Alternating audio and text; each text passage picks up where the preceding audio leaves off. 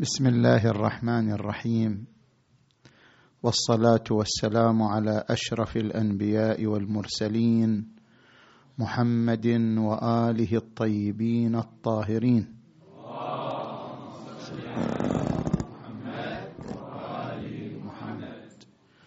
بسم الله الرحمن الرحيم. يسألونك عن الروح قل الروح من أمر ربي وما اوتيتم من العلم الا قليلا. صدق الله العلي العظيم. القرآن الكريم حينما يتحدث عن الروح تارة يصف الروح بأنها غير الملائكة. فيقول تنزل الملائكة والروح. أو يوم يقوم الروح والملائكة صفا لا يتكلمون. واحيانا يجعل الروح من الملائكة فيصفه بالأمانة والقدس كما يقول تبارك وتعالى نزل به الروح الأمين على قلبك لتكون من المنذرين. ويقول قل نزله روح القدس من ربك. وأحيانا يجعل الروح مع المؤمنين ومع الأنبياء فيقول أولئك كتب في قلوبهم الإيمان وأيدهم بروح منه. ويقول في حق الأنبياء في حق عيسى بن مريم عليه السلام وأيدناه بروح القدس. ويتكلم عن الوحي ويصفه بالروح وكذلك أوحينا إليك روحا من أمرنا. ما هي حقيقة الروح الذي يشمل هذه المضامين كلها وهذه الآيات المختلفة؟ حتى نفهم حقيقة الروح نتعرض هنا إلى جهات ثلاث. الجهة الأولى هناك فرق بين عالم الخلق وعالم الأمر. هذا التقسيم من أين استفدناه من نفس القرآن الكريم. القرآن الكريم يقول ألا له الخلق والأمر. هناك خلق وهناك أمر. ما هو الفرق بين نوع الخلق ونوع الأمر؟ كل موجود كل موجود نضع إصبعنا عليه. نسأل هذا الموجود هل يحتاج وجوده إلى مادة وإلى مدة زمنية أم لا؟ إذا كان الوجود يحتاج إلى مادة وإلى مدة فهذا الموجود نعبر عنه بالخلق. القرآن الكريم عندما يتحدث عن الإنسان يعني عن جسم الإنسان يقول لقد خلقنا الإنسان من سلالة من طين ثم جعلناه نطفة في قرار مكين ثم خلقنا النطفة علقة فخلقنا العلقة مضغة فخلقنا المضغة عظاما فكسونا العظام لحما. الجسم لا يمكن أن يوجد بدون مادة. من سلالة من طين من نطفة. ولا يمكن أن يوجد بدون مدة. فالجسم الإنساني يحتاج إلى مادة جعلناه نطفة وإلى مدة بالتدريج. نطفة فعلقة فمضغة فعظام فكسونا العظام لحما. إذا الجسم البشري من عالم الخلق. ليش؟ لأنه احتاج إلى مدة ومادة.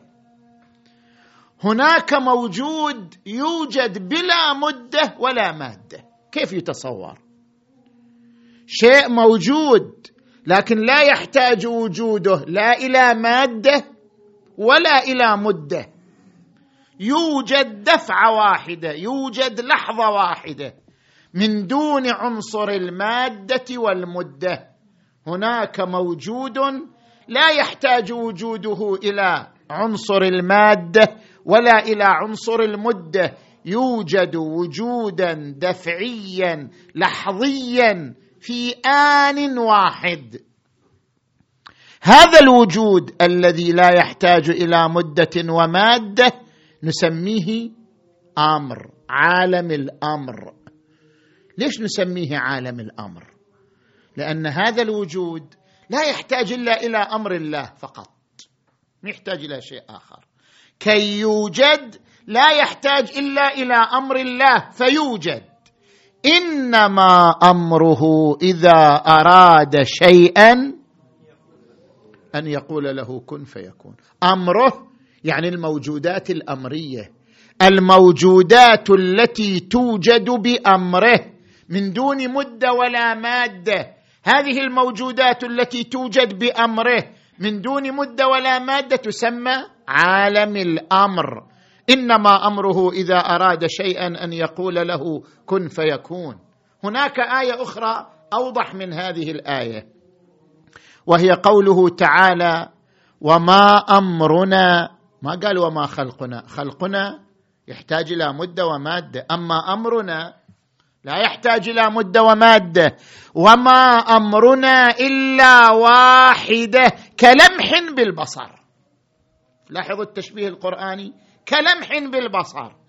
أي أن الموجودات الأمرية توجد دفعة واحدة لحظة واحدة. لا تحتاج إلى تدريج. وما أمرنا إلا واحدة كلمح بالبصر. اذا عندنا موجودات على قسمين. موجودات خلقية تحتاج إلى مدة ومادة مثل هذا الجسم. وموجودات أمرية توجد بأمر الله. توجد لحظة واحدة بلا مدة ولا مادة. هذه الموجودات الأمرية ما هو اسمها؟ ما هي؟ هي الروح. الروح موجود أمري. يوجد بلا مده ولا مادة. يوجد دفعه واحدة لحظة واحدة. لاحظوا الآية التي قرأناها. ويسألونك عن الروح. سمعوا كلمة الروح. سألوا عن حقيقتها. ما هي حقيقة الروح؟ هل هي مادة؟ هل هي تحتاج إلى زمن؟ هل هي كسائر الأشياء توجد تحت عنصر الزمن والمكان؟ قال لا. ويسألونك عن الروح. قل الروح من أمر ربي مو من خلق ربي. لأن عندنا خلق عندنا أمر. ألا له الخلق والأمر. هناك خلق يحتاج إلى مدة ومادة. هناك أمر متحرر من المدة والمادة. الروح من الأمر وليست من الخلق. يسألونك عن الروح قل الروح من أمر ربي وما أوتيتم. هذا المقدار اللي إحنا نقدر نوضح لكم في القرآن. وما أوتيتم من العلم إلا قليلا. هذه الجهة الأولى تقسيم الموجودات إلى خلق وإلى أمر والروح من عالم الأمر. نجي إلى الجهة الثانية. كل شيء من الموجودات له الموجودات المادية التي نراها. كل شيء من الموجودات المادية له عنصر مادي وله عنصر أمري روحي. القرآن الإنسان واضح. الإنسان له هذان العنصران. العنصر الأول هو جسده وهو من عالم الخلق. العنصر الثاني وهو روحه وهو من عالم الأمر. لكن القرآن يتوسع في ذلك. لكن القرآن يتوسع في ذلك. حتى الأحجار لها عنصران مادي وروحي. حتى الأحجار. القرآن الكريم يقول وإن من شيء إلا يسبح بحمده ولكن لا تفقهون تسبيحهم. الحجر يسبح الورق يسبح الشجر يسبح. يعني كل شيء له لغة. كل شيء له لغة. اذا له روح. اذا له حياة. اذا له جنب من عالم الأمر. هذا الحجر له جنب من عالم الخلق وهو أنه كتلة. لها طول وعرض وعمق في زمن معين. ولهذا الحجر عنصر من عالم الأمر. له نصيب من الحياة. له لغة معينة. ولكن لا تفقهون تسبيحهم القرآن الكريم يؤكد ذلك في آية أخرى. ولو نزلنا هذا القرآن على جبل لرأيته خاشعا متصدعا من خشية الله. يعني حتى الجبل يشعر وله نصيب من الإحساس وله لغة وحياة يتفاعل من خلالها. ولو نزلنا هذا القرآن على جبل لرأيته خاشعا متصدعا من خشية الله. يقول القرآن الكريم يرشدنا إلى أن الحجر أيضا فيه حياة. ثم قست قلوبكم من بعد ذلك فهي كالحجارة أو أشد قسوة. كيف الإنسان يصير أشد قسوة من الحجارة؟ لأن الحجارة فيها نوع من الحياة وإن من الحجارة لما يتفجر منه الأنهار وإن منها لما يشقق فيخرج منه الماء وإن منها لما يهبط من خشية الله. يهبط من خشية الله. يعني عنده إحساس عنده نوع من الحياة عنده نصيب من عالم الأمر عنده نصيب من الروح. وإن منها لما يهبط من خشية الله. فكما أن جميع الأشياء كما عرفنا لها جنبه مادية وهي عالم الخلق. لها جنبة روحية وهي من عالم الأمر. فكذلك هذا الإنسان. أنت أيها الإنسان مؤلف من عنصرين. عنصر من عالم الخلق. وهو هذا الجسد الذي يبلى ويذوب وينتهي في التراب. ولك عنصر من عالم الأمر. وهي روحك. الروح ليست مادة. ليست خاضعة للزمن. الروح شيء مجرد من المادة والزمن يحرك هذا البدن. يحرك هذا البدن يبعث فيه الحياة يبعث فيه الحيوية والنشاط. من أين نعرف في القرآن أن الروح شيء والبدن شيء آخر؟ لاحظوا قوله تعالى ولقد جئتمونا فرادا كما خلقناكم أول مرة وتركتم ما خولناكم وراء ظهوركم. شنو معنى خلقناكم أول مرة؟ يعني الإنسان خلق مرتين؟ كيف يعني؟ ولقد جئتمونا فرادا كما خلقناكم أول مرة. يعني اتذكروا المرة الأولى التي خلقتم فيها. أنتم نسيتم المرة الأولى ركزتم على المرة الثانية. ربنا أمتنا اثنتين وأحييتنا اثنتين يقول القرآن. يعني الإنسان مر بحياتين. مو مر بحياه واحدة. أمتنا اثنتين وأحييتنا اثنتين. خلق أول مرة وخلق ثاني مرة. ما هي المرة الأولى التي خلق فيها الإنسان؟ يقول هناك مرة خلقت فيها ما كان لك نسب. يعني ما كان لك لا أب ولا أم. أول مرة التي خلقت فيها لم يكن لك لا أب ولا أم ولا زمن ولا مكان. كنت مفرد. مفرد يعني شنو؟ يعني لا نسب لا زمن لا مكان. تلك المرة كان الإنسان في عالم الذر قبل أن يأتي إلى هذا العالم.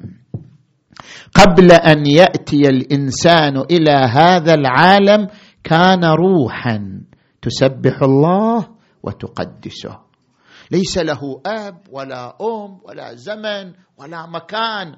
روح نورانية تسبح الله وتقدسه. ليس له أي روابط. من أين نشأت الروابط؟ من هذا الجسد. هذا الجسد هو الذي خلاك ترتبط. لما جاء الإنسان إلى الدنيا جاء عبر جسم. والجسم يحتاج إلى أب وأم فاحتاج إلى روابط.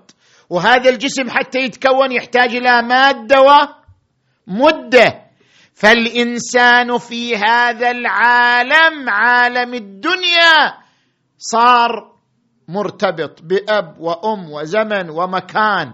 أما قبل هذا العالم ما كان إلى أي روابط كان مفردا. متى يشعر الإنسان بالعالم الأول بالمرة الأولى؟ يشعر إذا أغمض عينيه وسلم الروح إلى بارئها. إذا أقبل الموت وأغمض الإنسان عينيه وانطلقت الروح إلى بارئها ينظر يشوف ما عنده أي ارتباطات لا أب لا أم لا أولاد لا زمن لا مكان شنو كيف صار؟ يأتيه النداء ولقد جئتمونا فرادا كما خلقناكم أول مرة. يبدأ يتذكر الإنسان العالم الذي كان قبل هذا العالم. عندما كان روح تسبح الله وتقدسه يسترجع الذكريات ليتذكر حاله قبل حاله في هذا العالم. ولقد جئتمونا فرادا كما خلقناكم أول مرة وتركتم ما خولناكم وراء ظهوركم. اذا الإنسان هو كباقي المخلوقات مكون من بدن وروح. البدن من عالم الخلق الروح من عالم الأمر. يسألونك عن الروح قل الروح من أمر ربي وما أوتيتم من العلم إلا قليلا.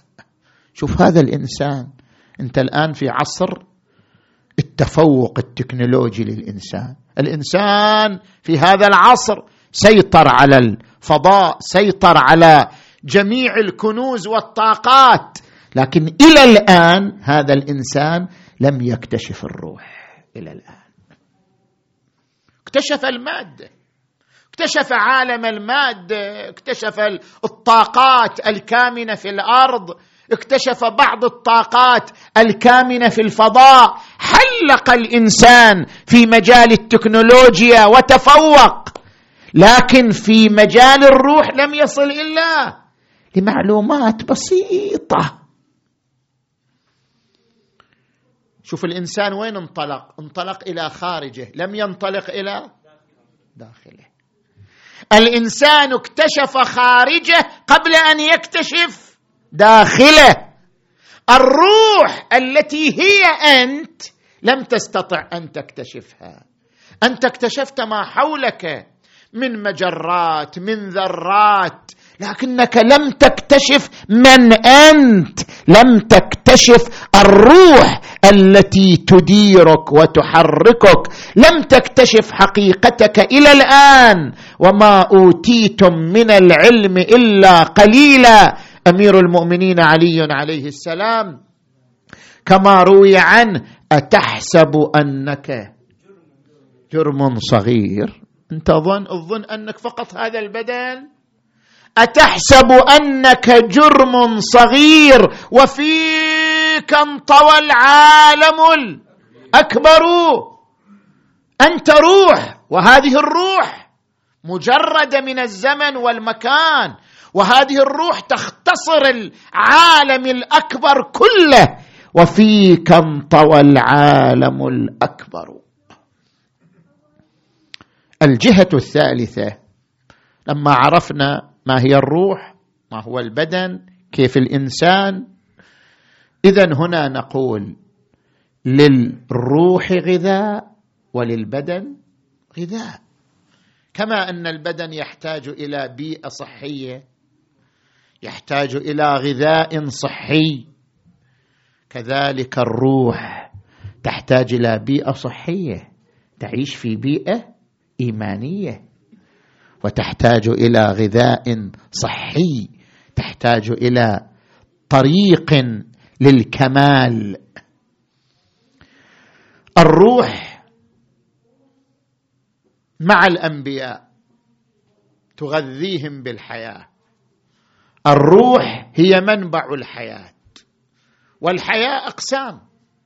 هناك حياة مادية حياة هذا البدن منبعها الروح. الروح تعطي البدن الحياة. وهناك حياة وحيانية. الوحي الذي ينزل على الأنبياء هو نوع أيضا من الحياة. منبعه الروح. القرآن الكريم يربط بين الوحي والروح. وكذلك أوحينا إليك روحا من أمرنا. شوف التعبير القرآني. ما قال من خلقنا. وك... دائما إذا يذكر الروح يذكر معها كلمة آمر ما يذكر الخلق. وكذلك أوحينا إليك روحا من أمرنا. اذا الوحي حياة فيحتاج إلى الروح. البدن يحتاج إلى الحياة اذا يحتاج إلى الروح. الإيمان أيضا نوع من الحياة فيحتاج إلى الروح. لذلك قال تعالى أولئك كتب في قلوبهم الإيمان وأيدهم بروح منه لأن الإيمان حياة يحتاج إلى الروح التي تمده بالحياة. الأنبياء يحتاجون إلى الروح التي تسددهم. قال تبارك وتعالى في حق عيسى ابن مريم وأيدناه بروح القدس. وقال في حق النبي محمد صل على محمد وآل قل نزله روح القدس من ربك وقال نزل به الروح الأمين على قلبك لتكون من المنذرين. كيف نغذي أرواحنا بالغذاء الصحي؟ الغذاء الصحي للروح هو العبادة. وما خلقت الجن والإنس إلا ليعبدون. لاحظوا القرآن الكريم يقسم الإنسان إلى قسمين. إنسان نوري إنسان ناري. الإنسان النوري يقول عنه تبارك وتعالى اومن كان ميتا فاحييناه وجعلنا له نورا يمشي به في الناس.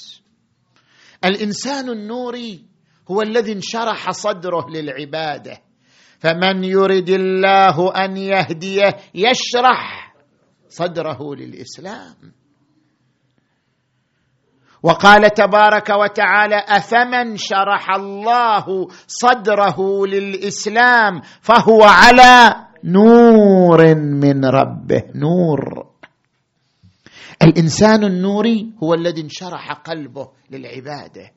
الإنسان النوري هو الذي يلتذ بقراءة القرآن هو الذي يلتذ بالنافلة هو الذي يلتذ بالعبادة. الإنسان النوري إذا رأيته ينشرح قلبك له بمجرد أن تراه. ترى سيماء النور في وجهه في خلقه في قيمه. لذلك يقول القرآن أو من كان ميتا فأحييناه وجعلنا له نورا يمشي به في الناس. الناس تستقبل نوره. الناس تتفاعل مع نوره. يمشي به في الناس كمن مثله في الظلمات. ليس بخارج منها. ويقول القرآن الكريم يوم لا يخزي الله النبي. والذين آمنوا معه نورهم يسعى بين أيديهم وبأيمانهم يقولون ربنا أتمم لنا نورنا. النبي والمؤمنون نوريون. يأتون يوم القيامة الأنوار تتساطع منهم ويقولون ربنا أتمم لنا نورنا. هذا الإنسان النوري. أما الإنسان الناري القرآن الكريم يتحدث عن الإنسان الناري. يقول قوا أنفسكم وأهليكم نارا وقودها الناس. مو فقط الحجارة وقود حتى هذا الجسم يصير شنو؟ وقود. شنو الإنسان اللي يصير وقود إلى النار؟ بحيث النار تحتاج إلى النار تحتاج للإنسان. الإنسان هو الذي يوقد النار. الإنسان هو الذي يعطي النار اشتعالا والتهابا. كيف يتحول الإنسان إلى هذا المستوى؟ يتحول إلى أن يكون هو مصدر للهب هو مصدر للنار هو مصدر للجحيم. وقودها الناس. اذا هناك إنسان نوري وهناك إنسان ناري. هناك إنسان هو قطعة من النار قطعة من الجحيم. النار تحتاج إليه النار تعتمد عليه في أن يعطيها وقودا وحميما. هذا الإنسان الناري هو الإنسان الذي امتلا قلبه حقدا كراهية. هذا الإنسان الناري هو الذي يحقد على الحياة يحقد على الإنسان يحقد على الوجود. هذا الإنسان الكالح الكاره البغيض. طبعا هذا الإنسان قطعة من النار. لا يلتذ بعباده لا يلتذ بقراءة قرآن لا يلتذ بذكر الله لا يلتذ إلا بالمعصية. لا يلتذ إلا بالرذيلة. إذا يمارس معصية يرتاح يلتذ. أما أن يمارس طاعة أو عبادة فإن العبادة أو الطاعة صخرة ثقيلة على صدره. العبادة والطاعة شيء بغيض ثقيل على قلبه. ومن يرد أن يضله فمن يرد الله أن يهديه يشرح صدره للإسلام ومن يرد أن يضله يجعل صدره ضيق. مو ضيق من المعصية لا بالعكس على المعصية هو واسع منفتح ضيق. على الطاعة على العبادة. لا يقبل على العبادة يجعل صدره ضيقا حرجا. كأنما يصعد في السماء. ثم قست قلوبكم من بعد ذلك فهي كالحجارة. هذه من خصائص الإنسان الناري. قلبه كالحجارة أو أشد قسوة. لذلك لا أطيل عليكم. نغتنم هذا الشهر المبارك في غذاء الروح في أن نتحول من إنسان ناري إلى إنسان نوري.